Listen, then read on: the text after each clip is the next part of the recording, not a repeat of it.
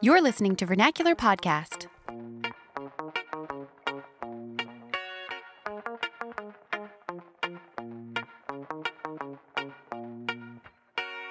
All right, welcome back to Vernacular Podcast. This is going to be a fun episode because we are joined by longtime listener and occasional guest on the podcast, Nathan Seipt. Those of you who have been listening to Vernacular for a long time recognize Nathan, know his story. For those of you who don't, I'll just give you a little recap of uh, some recent stuff that's happened in his life and how it ties into what we're going to talk about today. So, we're going to talk about strength and strength training. And the reason why I think Nathan is sort of a subject matter expert on this is one, he's been doing this for years. But two, in May of 2016, Nathan and his wife Sadie and daughter Pippa, uh, and uh, Sadie was pregnant at the time, so unborn child, uh, were all in an accident, very bad car accident. And in that accident, Nathan got a concussion and a broken hip. And uh, I'll spare the gruesome details, but he was in the hospital for a long time and was uh, laid up in bed for a long time. And he's a helicopter pilot. That's his job for what he does for a living. And it was four and a half months until he was even able, able, able to get back in the cockpit. Um, but really, that was a pretty quick recovery given what he was faced with initially and what doctors thought he was going to be able to do. And ever since then, he's been rehabbing uh, incredibly well and has gotten to a point where he's, um, I think, even stronger than before the accident. You can correct me if I'm wrong on that, Nathan. But uh, Nathan, thanks for joining us. Yeah, thanks for having me, guys. Um, yeah, like you said, Zach, uh, I am stronger now than I was before the accident, um, which was which was pretty exciting for me to get to that point and beat my previous uh, personal records on a couple of those lifts. Yeah, that's that's incredible. That's incredible. And so I mean, yeah. we're talking. So May 2016, we are just a year and a half removed from this accident that I think would be accurate to say was kind of life changing for you guys. Oh yeah, absolutely. I mean, yeah, I was in the hospital for ten days. Um, couldn't walk for a while. We had to get a hospital bed downstairs because I couldn't go upstairs, um, where where our bedroom is. Um, and yeah, it was definitely life changing. Sadie wound up, we wound up losing the baby that Sadie was carrying at the time of the accident. I'm not entirely sure if it's related to the accident, but yeah, that whole summer was definitely life changing for us. And then here you are, and of course we should mention that you and Sadie are now expecting another little one, so that's very exciting, and that's coming up Yeah. here pretty soon. Yeah, we'll have to get the two of you on the show together once little baby Ocean is born. Yes, yeah, that, that sounds like a great idea. Yeah. So we're going to talk about strength training today, and uh, in the context of rehabbing, but also just strength training in general. It's not just for people who have been in accidents. So uh, I think this is something really important. Maybe I'll just kick it off with a, a introductory question for you here. When when you pitched this to us as, as an idea, I was immediately interested, but I was thinking about how people might not be very interested in this because people might think strength training equals bodybuilding. So uh, I think the two are very different, and I assume you agree. I'd like to kick it over to you and have you talk about what you mean by strength training. How is it different from bodybuilding, and why is it important to to think about? Yeah, well, I mean, it can it can go in a lot of different directions. Um, bodybuilding, of course, is is focused on hypertrophy, uh, which simply means making muscles bigger, um, and usually comes with reducing body fat too, so that um, you just look more cut and more muscular. Uh, strength training is re- really just about getting stronger at its most basic. Um, people might do it for football or other sports, or they might do it um, to compete in powerlifting um, or weightlifting, the the Olympic lifts. Um, but at, at its most basic, it's the goal is simply to get stronger. The reason I started is because we moved here to North Dakota, and I used to do a lot of rock climbing, a lot of trail running, um, but there's not a lot of opportunities for either of those here in North Dakota. So um, I decided to switch to uh, lifting and strength training, um, and read a great book about it called Starting Strength uh, by Mark Rippetoe. He owns a gym in uh, Wichita Falls, Texas. and so that's where a lot of my knowledge about strength training comes from is, is from that book, another one he's written. And then I'm just listening to a lot of a couple different podcasts about strength training. So Yeah, just on your point about how it's hard to do that stuff in North Dakota, I think that the the rock climbing and trail running, I think I saw once that you had posted uh, a, a- like one of those uh, GPS trails of where you had biked that day, and I think you had just like gone out for 15 miles in one direction on a flat open road, and then turned around and come 15 miles Not a back. lot So of like options. you know, nice 30 Yeah. mile ride there, but it's pretty monotonous, pretty flat, not a ton going on. And I imagine in in North Dakota where you are, lots of wind. So you're probably riding into the wind for 15 miles in one direction and with the wind coming back, or you're just facing a crosswind the whole time. Yeah, yeah, exactly. That day when we were westbound, we were doing like 12 to 13 miles an hour. But then when we came back towards the east, we were doing like 35 miles an hour. Oh, I'm not even trying. I guess it is better to have the resistance on the way out though. Exactly. Well, that's how we set it up. Yeah. Yeah. Okay. Nice. Uh, well, I take your point about how it's hard to do some of those things in North Dakota. So it's cool that you've you've taken on strength training. So, what's the time commitment here? How much time are you spending in the gym doing this stuff?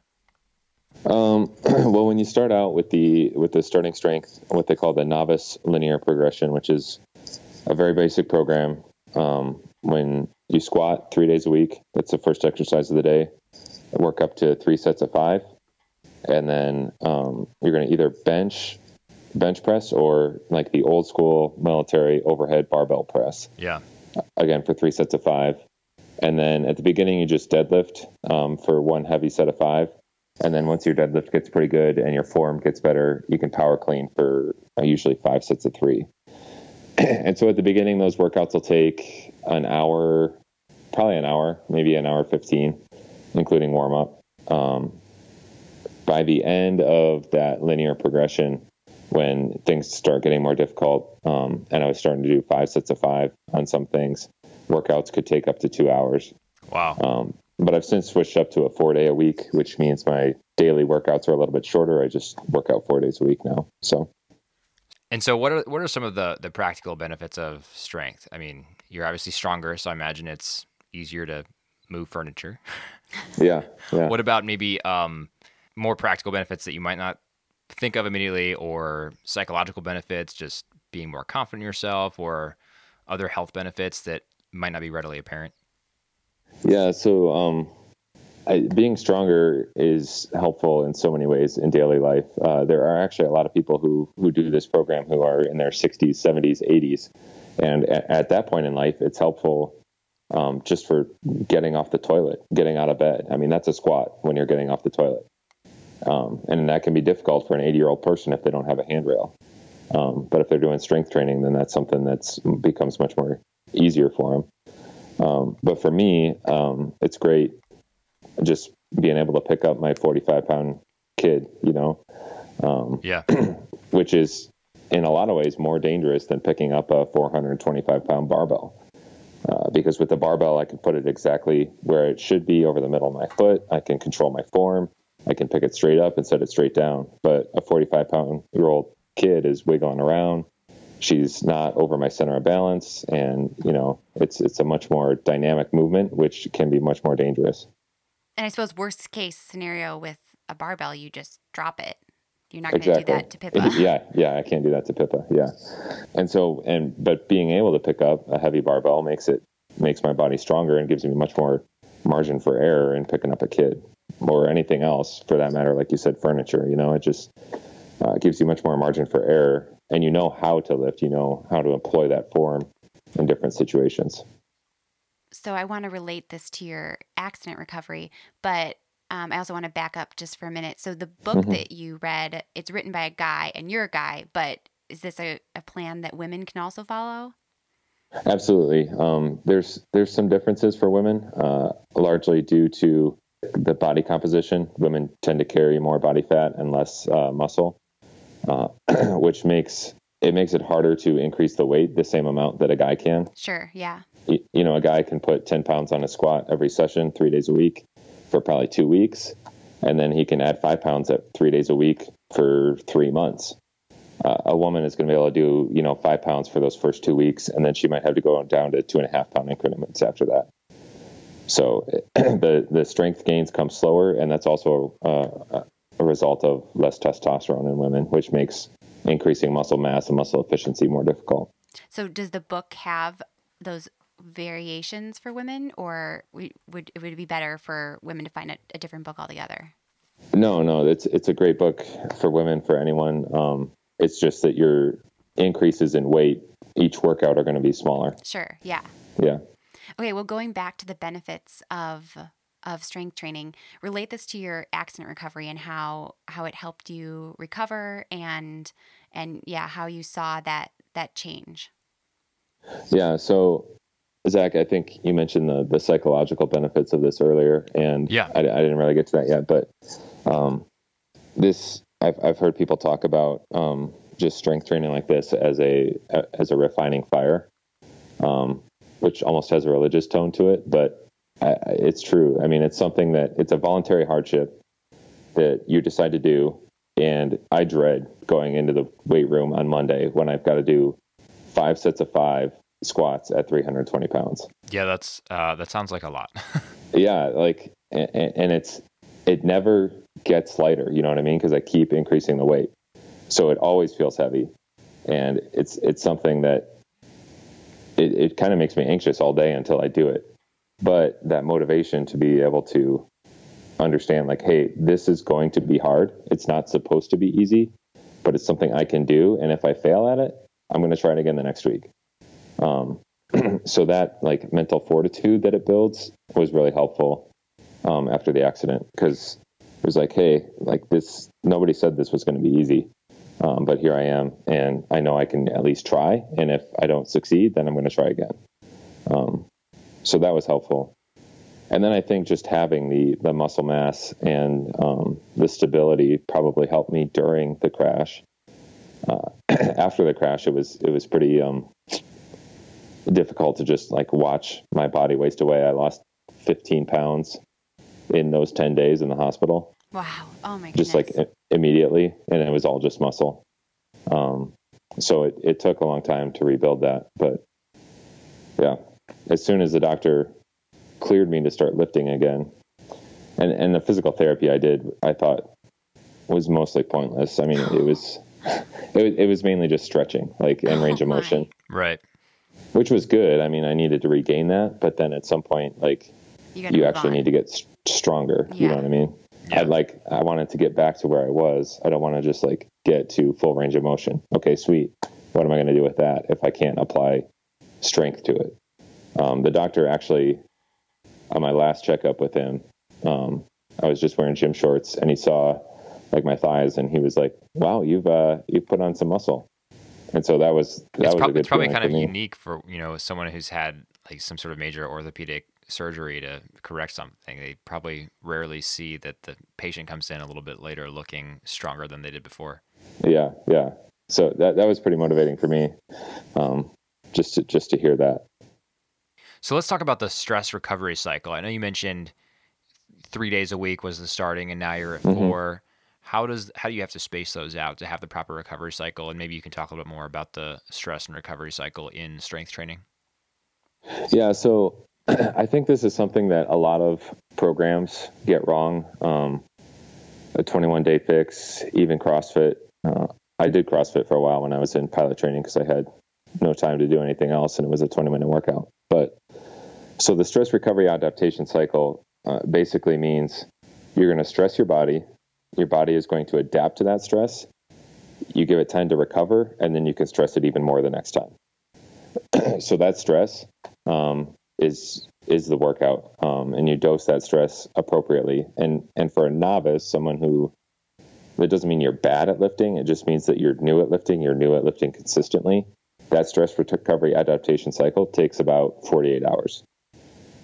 so it's very easy to add five pounds. Well, it's not easy, but it's possible, definitely possible, to add five pounds to your squat three days a week. So you're adding 15 pounds to that squat every week because you stress your body, you give it adequate recovery with sleep, uh, hydration, nutrition, and then you can add weight the next time you go into the gym. As you progress and get towards the end of that linear progression and you get towards what one would call an intermediate trainee, that stress recovery adaptation cycle takes longer because you get to a point where you can lift enough to stress your body enough that it can't recover in 48 hours. It's going to take about a week to recover. So right now what I'm doing is I'm squatting on on Mondays, what we call volume, so that's the 5 sets of 5. Um, and then on Thursdays I'm doing intensity. So I'm modulating volume and intensity to kind of modulate the stress throughout the week. And then the, in the next week, I can add more weight to my volume day. I can add a little bit more weight to my intensity day. And so, what's the difference between what you're doing now and you, you mentioned that CrossFit gets this wrong? Does CrossFit not allow enough time for proper recovery? No, I, I think what CrossFit gets wrong is the um, variation in the exercises. Okay. So you do a bunch of exercises on Monday, um, you do something different on Tuesday, you do something different on Wednesday, and in each one of those days, you're stressing your body and you're letting it recover, but then you're not building on the opportunity to get stronger Oh, in that see, particular yeah. thing. You're not re-stressing it appropriately. Exactly. Yeah. Okay. And then like I mentioned 21 day fix. the problem with that is it'll it'll work once. Because when you're a novice and you start 21 day fix, you're going to get stronger, you're going to get more fit in those 21 days. That might work once or twice, but then after that point it's not going to provide enough stress to drive an ad- an adaptation. Yeah, that makes sense to me. Because you're not, it's mostly body weight exercises. There's simply not enough weight or intensity involved to drive an adaptation anymore. Here's another practical question. For someone who likes doing cardio, maybe they're a long distance runner or a swimmer, does that pair well with the starting strength philosophy, the sort of five by five approach? Or will you, will you end up sacrificing strength and muscle mass for cardio fitness? you're definitely going to wind up sacrificing strength, um, especially if you try to do cardio on the same day that you're doing strength training. Um, it's not as bad if you try to do it on off days, but it's it's to, two totally different like muscular functions. The, the metabolism, the way that your muscles use that energy, in both cases is, is just too different to try to get better at both at the same time. So if you're going to focus on strength training, I would recommend reducing the cardio for sure unless um, for an overweight person who needs to lose weight, uh, that's a that's a fine way to do it. You're Sure. going to lose weight doing the strength training too, but if you need to shed some extra pounds more quickly, adding cardio works. Well, okay, so for people who are more interested in this idea of strength training, or maybe uh, maybe specifically the starting strength model that you mentioned uh, in Mark Rippetoe's book, uh, what resources are there out there, maybe besides starting strength, the book? I do have to warn everyone that um, Mark Rippetoe and several of the starting strength coaches are not politically correct at all. That's a good disclaimer. yeah, Mark Rippetoe is a good old boy from Texas, um, and he is not politically correct. But I think his experience um, as a weightlifting coach is valid and should be respected. Um, so, other resources, I, I have really focused entirely on on the starting strength methodology. Um, there, starting strength has a great forum. There's a starting strength podcast. Uh, the one I would recommend if if you're going to look for a strength podcast is the uh, Barbell Logic is what it's called. It's put on by a couple of uh, starting strength coaches named Matt Reynolds and Scott Hambrick, uh, and that's a great podcast. They walk through kind of like what we did, the basics from novice programming, like why strength, what kind of equipment you need, how you what you do to get started, and then they work into intermediate programming and other things, and do interviews with um, other strength coaches and athletes. other resources. I've heard good things about the Starting Strength app. I've never used it. Uh, I just use the Notes app on my phone to log my workouts, um, which is something that's really important to do if, if you're going to do strength training. Like you need to know what How you lifted can last. re-stress your body Exactly. the next time. Yeah. Yeah, exactly. Do you think that people who are starting strength training should probably join a gym to have more re- to have more um, supplies and you know different weights to use, or could they kind of do it from their home gym if they have dumbbells? It seems like this is more of a program where you need to be part of a gym. Yeah, yeah. Uh, setting up a home gym to adequate, adequately do this program is going to cost fifteen hundred dollars probably, because you what you need is a barbell, a power rack, um, which is just like a rack that you can squat in. You can bench in it. Uh, that's what I normally do if I don't have a spotter. That way I can set the safety bars to the side so that if I drop it, I don't crush myself. So yeah, you need a barbell, you need a, a rack, you need plates, which are really expensive if you try to go buy them yourself. Um, so it's definitely something that you need a gym for. Uh, most military bases have an adequate gym for it. Your YMCA is going to be adequate. Uh, one other piece of equipment I would definitely recommend buying, or well, to start with, is some weightlifting shoes. Uh, some people call them squat shoes. Uh, mine are Adidas Powerlift uh, shoes, and the advantage there is that they just provide more stability to your foot, and they're not squishy. If you go to try to squat in your Nike Frees, you're gonna the shoe is very squishy, and so your foot's gonna kind of wobble on it, and part of your energy, part of your strength is going to simply compressing your shoe, not lifting the weight. Oh, that's interesting. Yeah. Yeah. And yeah, I've mentioned- actually oh, experienced that and um, have hurt my foot squatting with like running Yeah. shoes. So Yeah. Yeah. I, I, Do not endorse, I recommend it. endorse this recommendation from you to Yep. buy powerlifting shoes. Yeah, and I remember um, when I worked at a sports shop that there was a difference between kind of like cross training shoes that had even just the ridges on the bottom are more Mhm. like horizontal to help with stability versus, um, you know, forward and back, which would be kind of the forward motion of running. So that makes a lot of sense. You also you mentioned a spotter. Do you have a partner? I know you mentioned you you didn't. oh yeah, that's a good partner, but question. I had that. Should yeah. you do this with a partner? Is that safer? It- yes, I would. I would highly rec- recommend doing it with a partner. Um, I started before the accident. Um, I had a buddy that always did it with me, which is great because we could check each other's form, uh, especially if you're kind of self-taught like I am, just reading the book and trying to figure out the form from there. It's great to have a partner that can be like, "Hey, your back's too low, your knees are too far out," um, or that kind of thing. And then it's also just great for motivation too.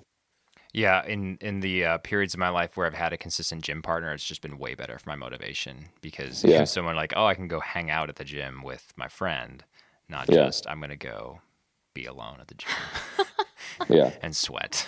yeah and and my partner was he's almost exactly the same size as me and so since That's we started also at really the same useful. time Yeah, yeah we were working like at the same weights which is helpful not only because we don't have to unload and reload the barbell every time but it was kind of a competition you know like can you put up 225 today because that's what i'm going to do yeah. I mean, I've uh I've been at the gym with like I've gone to the gym with friends who I don't lift with regularly, and there's like that that like uncomfortable dance where we're like, yeah, what do you want to do? I don't know. What do you want to do? You want to do some bench? Oh, okay, yeah. So I like head towards the bench, and they're like, what do you want to what do you want to put on? And like, I don't know. What do you want to put yeah. on? Like you have to like feel out like wh- Where like, they are? Yeah, exactly. Where are you? Where am I? Like how much do I need to front here to act like?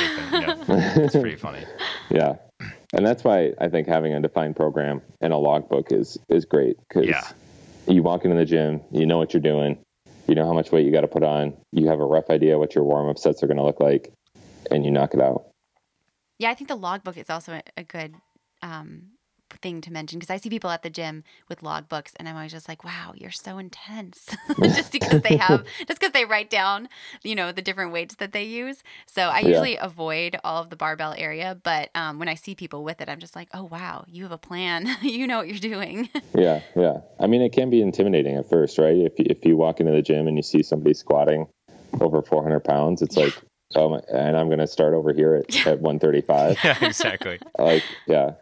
So uh, that was for me when I started. That was always a you know thing because the guy next to me has three plates on there, and I've got just one plate on each side. Right. I've been there. That's the story Yeah. of my life. well, this all sounds great, Nathan. Thank you so much for taking the time to talk to us about strength training. It sounds like a it sounds like you've got it figured out there, and hopefully our listeners can take something from this, uh, even if they're not going to go embrace the whole uh, starting strength approach. Hopefully, yeah, but they just to be can. inspired to start strength training, training if they've been more on the cardio. Yeah, yeah, exactly. side of Um, things. so Nathan, thanks, thank you for joining us, and uh, best wishes as you keep on getting stronger. And we're really excited for you guys and your little baby coming up. So keep us posted on the arrival of Baby Ocean, and uh, yeah, talk to you soon. yeah. Thanks. Thanks, guys.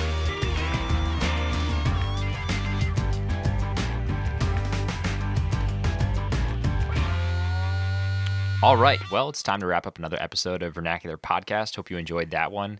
And if you did enjoy it, please take this time while you're riding an emotional high after a great episode to give us a rating on Apple Podcasts.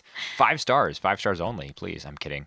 But please do give us a rating and let us know what we can be doing better. You can also do that by reaching out on Twitter at Vernacular Pod or on Instagram at Vernacular Pod or on Facebook at facebook.com slash vernacular podcast. And if you like these episodes, you can also look back in our archives. We will link to the past, uh, I think, two episodes actually that Nathan and his wife Sadie have been on our show. Yes.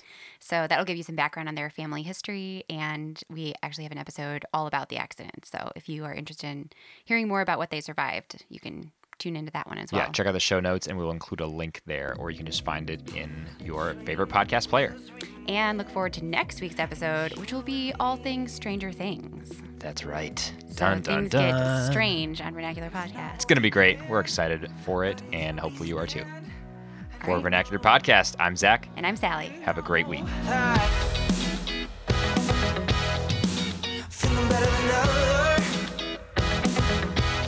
When I'm by your side.